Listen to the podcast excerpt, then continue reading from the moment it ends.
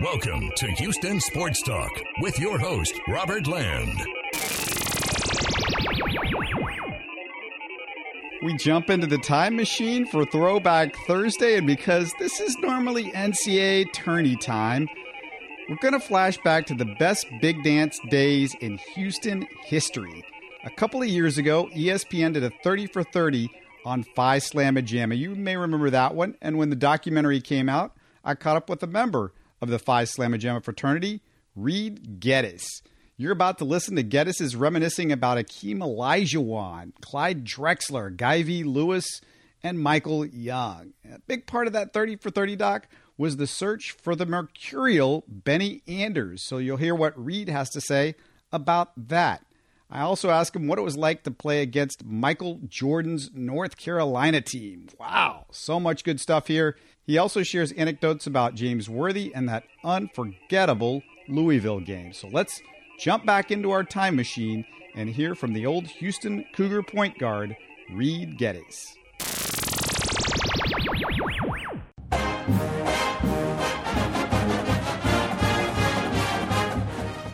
On the 18th of this month, the 30 for 30 Phi Slamma Jamma documentary debuts on ESPN. I'm so excited to see this, and joining us is a member of that exclusive fraternity, Reed Geddes, who I believe is still the all-time assist leader for the Cougars. Thanks for joining us on the line, Reed. And do I have that right? Are you still the assist leader? Yeah, it's hard to believe, but I think that's right. As much as anybody, you've kind of become the Phi Slamma Jamma oral historian. And as I was thinking about this, more than ever, we need to tell the stories and put it into context, because I'm in my 40s and you can't be much younger than me to remember those teams. Were you as excited as ever when ESPN called and wanted you to relay the tall tales all over again? You know, it's interesting. The guy that did it, his name's Chip Reeves. I think I haven't pronounced the last name right. It's R-I-V-E-S. He's a native Houstonian. You know, there's been so many kind of urban legends that have developed over the years, and most of it has been from the perspective of the NC State program. But it's funny because some of the stories have just grown and grown, and they are grossly inaccurate. And so when Chip called me originally and said he was thinking about doing this and would I be on board, I was more than a little skeptical because I didn't know his perspective. And the last thing I wanted was for somebody to come do something that was even remotely critical of Coach Lewis. And so he and I had a bunch of discussions about that and what, you know, kind of thematically what his approach was going to be, what he was hoping to communicate beyond just telling the story. He really sold me. He is an amazing producer. His research was just off the charts. I mean, I sat down with him for about 4 hours one day, and he told me so many things that it was amazing, Robert, where I'd go, is that right? I don't remember that. You know, he'd pull out a box score, he'd pull out an article, or he just did an amazingly thorough job of researching those teams in that time period, and I'm excited to see it. Just for the record, I won't even watch the 30 for 30 on Valvano and the NC State team. I can't do it. You know, let me tell you an interesting story about that. And so the producer of that one called my house, you know, and said, hey, I'm trying to get in touch with your husband, and told my wife what he was doing. And my wife's learned, you know, over the years that somebody calling from NC State, there's a good chance I don't have any interest in participating. And it's funny because she said, yeah, he's probably not going to want to do that. And the guy that was producing that one didn't give up. And he said, well, let me ask a question. He goes, do you and your husband ever watch any of the 30 for 30s? You know, my wife's like, well, yeah, you know, we've watched a couple of them. He goes, well, which ones have you watched? And she goes, well, why are you asking? He goes, well, because I want your husband to see the work. The quality work of what my team puts together. And he goes, the most recent one that we did was the one on Marcus Dupree. And man, it was unbelievable. My wife goes, my husband will call you in the next 5 minutes. The guy was like, what? And it turns out my wife went to high school with Marcus Dupree. And oh, wow. She grew up with Marcus. And so watching the Marcus Dupree 30 for 30 was like a biographical sketch on my wife's life. I mean, every person interviewed, every story she lived through and she knew. And she was so moved by how accurate and how fair and good that piece was. She laughed. She goes, yeah, mine's going to play in 5 minutes. so you can guess what I did. So I called 5 minutes, and it ended up being a part of that. And I wasn't too thrilled with, you know, same old thing. There's so many things that, you know, people think are accurate and they want to read into it because it's kind of, you know, history revision. But it was interesting being a part of that one as well. Hey, we just found out Benny Anders. They found him, and here he'll appear in the film. It's one of Earth's great mysteries where he was. Are you excited they finally found him, or does it take away some of Benny's lore? I mean, it's not as fun when you know how Houdini made the building disappear. Yeah, that's a good perspective. You know, here's the reality, and I don't mean to be over dramatical. I'm glad he's alive and healthy and safe. Yeah. Because it was such an incredible mystery, and the stories were really fun, and everybody wondering. And it's interesting because Chip called me and asked if I would go. Eric Davis and I were going to go down to Louisiana and spend about a week, you know, trying to find him together. And it turns out I had a trial and couldn't do it, and needed him to move it back, and he couldn't move it back, and so. Eric Davis and Lyndon Rose went down there, you know, talking to those guys. I'm interested to see that piece because that was an insert after they finished all the filming. And Chip was convinced that to completely tell the story of those teams, he needed Benny, or needed to at least find him. When I talked to Eric and Lyndon last, you know, the trail left off in Detroit, Michigan.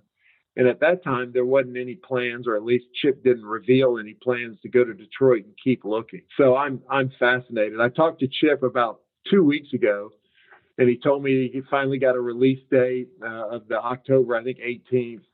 And he said, I got a surprise for you. And I was like, well, what's the surprise? And he goes, I can't tell you. And I said, well, man, that's a bad teaser. When do I find out what the surprise is? He said, you'll definitely find out on the 18th, but probably before then. So when the story hit a couple of days ago, man, it was about 11 o'clock at night when I saw it on Twitter, fired him off a text message. And I go, I assume this is your surprise. And he sent back, you know, LOL. Yeah, it is. So it's really cool. It's going to be fascinating to hear where he's been and what he's been doing. In this day and age of social media, how in the world does he stay? You know, how has somebody not said, you know, hey, I'm in a restaurant with Benny Anders. It's a great story. How good was he, and how strange was he, for those who don't know who Benny Anders was or his legend? Okay, so let me put it into context. If you sat down with Drexler and you talked to him about Michael Jordan, he would, and part of this is what made, you know, Clyde so great, he would not concede 1 inch that Jordan was better than him. He just wouldn't. I mean, he would not. He would never say, you know, I couldn't hang with Michael, or, you know, Michael was better. In no shape, manner, or form would Clyde ever admit to that. Having said that, I've sat at a dinner table and listened to Clyde tell people, Benny, shoot, he used to kill me in practice. So there's your context of your skill set. I mean, Benny was an inch shorter than I was. He's about 6'5". I think that's what they listed him at. And if he and I stood toe-to-toe, flat-footed, and raised our arms straight up above our head, my fingertips would come to the base of his hand. He had this remarkable wingspan and had a legitimate, bona fide 40-inch-plus vertical leap, and wasn't just a leaper. I mean, he had this beautiful release and just a picture perfect jump shot. I mean, he was an absolute freak with his skill set and his ability to play basketball. So I guess that's 20%. That's 20% of the story. But he would pull a gun on you, or is that one of those stories that we hear?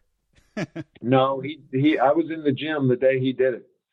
We're playing pickup, somebody arguing, a guy from TSU and Benny arguing over who had next up. And the guy went over and acted like he was going to grab this track, you know, starter blocks. Those starter blocks, we were over in Robertson. I mean, guy grabbed it, you know, like he was going to hit Benny with it. And Benny just calmly walked over to his bag and pulled out a gun and pointed it at him and said, I got next up. What was it like during those layup lines before the game started in the visitors' gyms? If you could put us there, describe the reaction you'd get from the crowd. You know, it's funny because we were maybe Golden State, but not from the standpoint that, you know, we were as great as Golden State.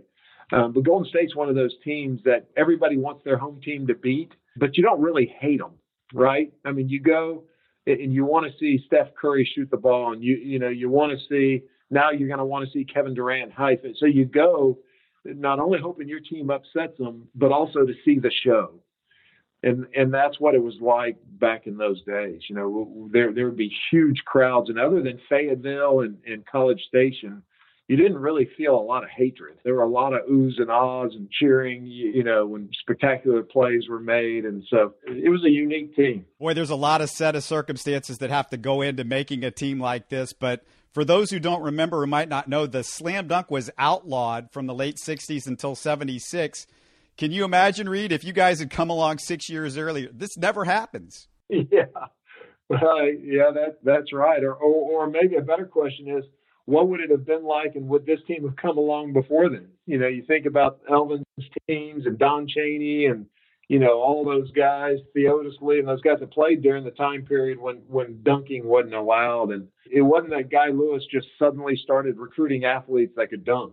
You know why that rule was in place, right? Because of Lou Alcindor and the Kareem Abdul-Jabbar, I believe. Yeah, that's what a lot of people say, and the reality is because it would be hard to replace backboards and rims during that time. And so if you allow dunking, and that's why for a long time they didn't allow it in warm-ups, even after they allowed it in games, because they didn't want anybody bending a rim and then having to replace the rim or the backboard in the middle of the game. And then it became a rule, an NCAA rule, that you had to have backup equipment on site. Well, since we're talking about Duncan, let's talk about the man, Akeem Olajuwon. You see him for the first time. What do you remember about that? Skinny. Yeah, he was so skinny. You know, and it's funny because Akeem showed up, and I think he got here maybe in December or January, but mid-semester, and they redshirted him because he physically wasn't ready to play. So that December that he showed up, and they decided to redshirt him for that one semester instead of burning a year just to play a semester. I was a senior in high school. The day that Coach Lewis and Coach Swarok came out to my house for a home visit was the same day that the old Houston Post ran an article on Akeem. And he's on the front page and, you know, hanging off the basketball standard, and just looked like he arms and legs that just went forever. It was interesting because we were, you know, my dad and I were talking about it. My dad was talking about, I wonder what it'd be like to play with that guy. And so when Coach Lewis and Coach Swarok were in my house that evening, my dad and I and Mom, we were sitting around talking to him. And I said, hey, can I ask a question? And they were like, yeah, sure. I said, what about this Akeem Olajuwon guy? You know, and they both kind of looked at each other and smiled. And Coach Lewis goes, well, what about him? I said, is he any good? And they smiled and they go, not yet. And I said, but you think he's going to be good? And they smiled, you know, with this, you know, knowing look between them. And Coach Lewis goes, yeah, we think he's going to be pretty good. Yeah, whatever happened to him. Hey, Guy V, the memorial service, you did a fantastic job doing the eulogy, and it was great to hear the memories of Coach. What do you remember about meeting him for the first time? I know you played down the street at Memorial High School. Did he come see you play? The first time I met him, I'd met Coach Swarok before I met Coach Lewis. But we were playing, my high school team was playing a playoff game in Hallfine's Pavilion. The only school I ever wanted to go to was Texas Tech. My dad was a four-year All-American at Texas Tech. And so I grew up dreaming of playing for the Red Raiders. And so we're playing a high school game, playoff game against Madison. And Eric Dickens, who ended up being a U of H teammate, you know, was the star for Madison. And so we're playing, I'm at Memorial. So we're playing Madison in this bi-district game. And warming up, you know, I look over at the table down on the court, and Gerald Myers, the coach of Texas Tech, and Guy Lewis are sitting there next to each other. I didn't think anything else about it. We played the game. We ended up losing at the very end. Coach Lewis overheard. Gerald Myers was very, very honest and very, transparent and he didn't play any games. And he came up to me and just said, you know, sorry about the loss. Basically said, I don't think you can play for us at Texas Tech. And Coach Lewis walked up right behind him and said, do you know who I am? I was like, yes, sir. You know, I'm a native Houstonian. He said, well, you may not be able to play for Gerald Myers, but you can play for me. And that's the first time I met him. Yeah, that's great. What do you remember about the 82 Final Four? You go up against James Worthy and then a baby-faced kid named Michael Jordan. But Sam Perkins, if I remember, was the guy that really gave you trouble. Really, I think he had 25 points that game. It's funny. I don't remember Jordan at all. I remember Perkins and how good he was. But the guy that we were concerned about was James Worthy. And Worthy had, I can't remember what his numbers were, but I know he had a good game, but not spectacular. But he did something that I never saw anybody do and never saw anybody do again. Worthy catches the ball out about 25 feet on the left wing, makes one jab step towards the baseline and comes right across, I mean, just right across the middle of the lane. And there's nothing in between him and the basket except Larry Mishaw. And James Worthy took off and dunked so hard on Mishaw. I mean, just absolutely cranked one. And all of us on the bench looked at each other and went, oh my gosh, did you see that? I mean, we're trying hard not to laugh, you know, or give each other high five for a play from another team. But let me tell you, nobody dunked on Mr. Mean. I mean, nobody, not in practice, not in games, nobody dunked on Larry Mishaw. Except James Worthy. And I'll never forget that play and just how all of us on the bench were like, oh, my. And he had those big hands the way you described Benny's hands. You know, he had those it seemed like the ball was like a Nerf ball in his hands, right?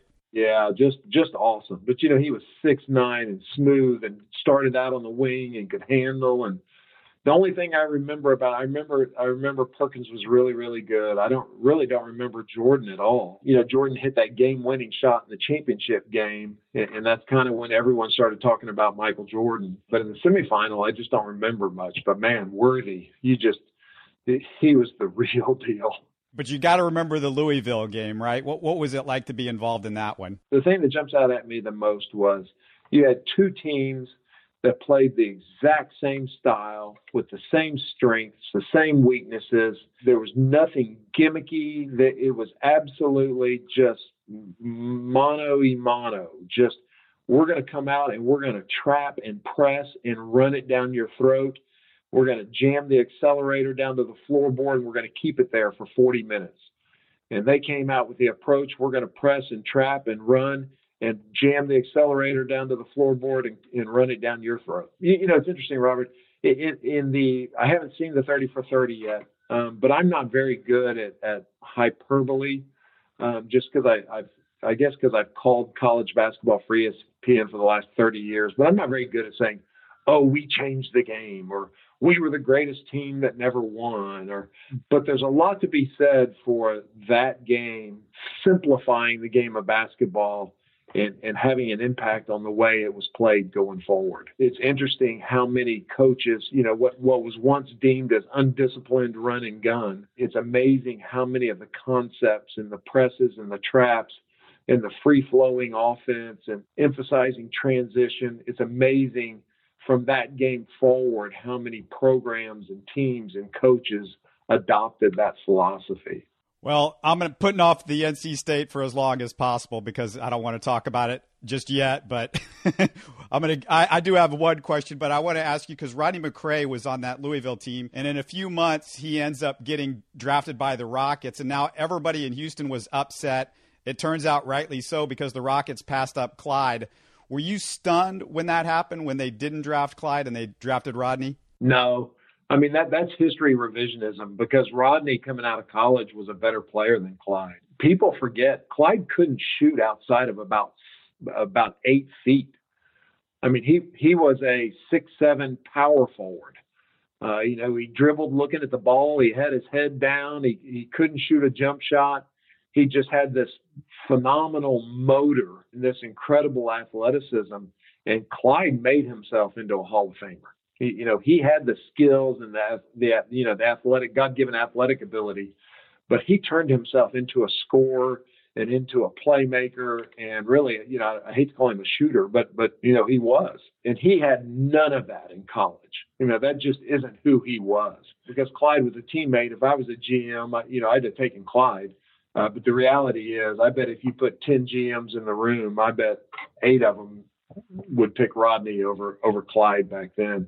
And it's fun because when the Rockets drafted him back in those days, we spent so much time playing pickup ball with the Rockets and all their guys that we all became really good friends with Rodney. I think everybody on our team, would consider, Rodney being a really good friend, and he's such a good dude. And it's fun to hear him tell stories, kind of like, we have our perspective of the NC State game. Louisville has their perspective of our game. And so it was fun over the years to hear him laugh and joke and talk about that game. Yeah, I was wondering if you'd got to know him because, of course, he made his home in Houston for a while. And then he gets traded in the deal that gets the Rockets Otis Thorpe. They win a championship with him. Then Thorpe gets dealt for Clyde, and we know how that ended. Did it mean something for you when you saw Akeem and Clyde win the title in 95? Oh, yeah. It was great. So I guess I have from several different perspectives.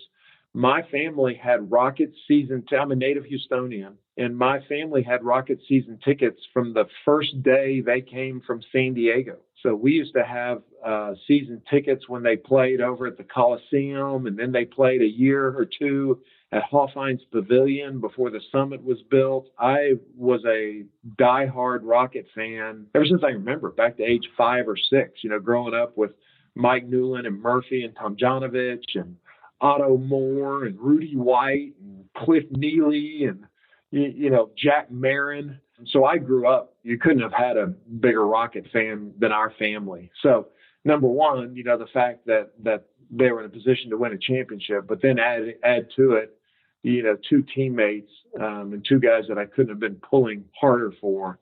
Boy, that was just what a special time that was, not only in the city of Houston, but also for the University of Houston alumni. Let me ask you about NC State, and forever and ever, we'd see the end of that game during the NCAA tournament. And most of the time, when you lose a game as a player, you don't have to relive it over and over again nationally. Did it make it hard for you to watch the tournament at times when you never know when they're going to show that ending one more time? No. Let me tell you the funniest time that I saw that ending. So I played 1 year in the CBA with the Albany Patroons. Our point guard for the Albany Patroons was Sidney Lowe. Oh, yeah. And everybody credits, of course, Lorenzo Charles for catching the air ball and dunking it. And everyone talks about Derek Wittenberg, who was their best player, and Cozell McQueen. The guy that won the national championship for him was Sidney Lowe. Sidney Lowe was spectacular in that championship game. I spent a lot of the game gardening. And the scouting report was I was kind of left as a rover. I could roam and double down and dig down on the bigs and shade over towards Wittenberg because, the scouting report was that Sidney Lowe can't beat you. Well, after he hit about his 5th or 6th jump shot, that scouting report went out the window. And Sidney Lowe was the difference in that game. So Sid and I, we're in the CBA playoffs, and we are in, I want to say Casper, Wyoming, some godforsaken place. And we're sitting in the airport. And we're sitting there in the bar waiting for the plane, having a burger. He and I have never talked about the game. Not one time did we talk about the game. And so it's just the 2 of us sitting there, and we're watching the TV, and it's NCAA tournament time, and up pops the replay. And we're sitting there, it's dead quiet. It's probably 1 a.m. We're waiting for a red eye. Nobody else in the entire restaurant. And I had the same thought, it just kept going through my mind. Don't look at him. Don't look at him. Don't look at him. And sure enough, I look over at him, and he's got this little smart-ass grin on his face, and he's holding his left hand up, and he's twisting his national championship ring. Oh, no. I was like, you dog. I mean, what are the chances of that playing out where I'm sitting in a restaurant with Sidney Lowe having dinner and watching that replay? That was miserable. Oh, my goodness. One of the things that you hear is the altitude in Albuquerque. Was it that big of a difference? Do you feel like the Final Fours played somewhere else and maybe you guys are a little bit better in that final game? No. The first answer to your question, was it a big deal? The answer is yes, absolutely. It was a huge big deal. It was hard to catch your second wind, but then you fatigued. It was a significant impact. But come on, it was NC State isn't up in the mountains. Louisville's not, in some high altitude. We all played in the same conditions. So I think it had an impact on the game, but I think it had equal impact on everybody. One of the amazing things about those teams was all the local talent. You played for Memorial. Mr. Mean played for Worthing. Clyde was at Sterling. Michael Young at Yates. I'm probably forgetting some of the guys, but Eric Dickens at Madison. Alvin Franklin was at Lamarck. Gary Orsack was at Alvin. So the entire team, with the exception of Clyde, the entire team. And you once said that Guy V. said he could recruit that team on a bicycle. Yeah, that's right. That's exactly right. And that was really cool too. It was cool that it was the city's team. And, anytime you say that, you got to go, yeah, the big Nigerian had a little bit to do with that also. But it was a really, it was a unique team. And really, it's always been the formula of success at University of Houston. And it's exactly what Tom Herman's doing right now. And it's what Kelvin Sampson's, trying to do. And that is the formula for that program, for that school athletically to be successful. I want to ask you one thing about Michael Young, because his boys has played over at Yates, and I even did a story on his daughter, who's a hell of a track star at Lamar. And then Joseph gets drafted by Larry Bird's team, the Pacers. The big irony is Michael was drafted in the first round by the Celtics back in the day and probably spent some time with Larry at that point. But what was it like playing with Michael? Clyde and Akeem kind of sucked the air out of the room as far as attention goes. Mike was such a stud. I mean, he had this unorthodox, kind of ugly-looking left-handed jump shot. He overextended. It was back behind. His release point was back behind his head. Absolutely the purest, best shooter I've ever seen. To have that ugly of a shot, it's kind of like Sean Marion, where the smartest thing somebody did early on was not change it, because if it ain't broke, don't fix it. And Mike was, golly, he was so good. And he's 6'6", 6'7", at the time, probably, 225, was more cut than half the football players on campus, and could have walked out and been a NFL tight end or middle linebacker. I mean, just an absolute specimen. Never got tired, never complained, kept his mouth shut and just killed people. I mean, he was so good. And I'm not sure that he's always, because he didn't go on and have a Hall of Fame NBA career. To me, he's the one guy that kind of gets lost as far as our superstars. And man, he was a superstar in every shape of the word. He was an absolute stud. I had so much respect for Mike and the way he went about his life and the way he conducted himself on the court and off the court, and huge admiration for Mike Young. Mike Young was lifting weights before anybody in basketball was lifting weights. He grew up with a guy, and I can't remember his name, who was a strength coach, and Mike would go to his garage in high school, and turned his body into this unbelievable specimen at a time that nobody else was doing that in college basketball. Well, man, I really appreciate you taking the time to do this. I can't tell you how much I'm looking forward to see in the film, but it was just great to really get the chance to talk to you about Phi Slamma Jamma and all the great memories that you guys gave us that were all the fans and the kids back in that time. Well, thanks. I enjoyed it as well, and really looking forward to the 30 for 30. I hope it does justice, and I hope it's something that will honor Coach Lewis.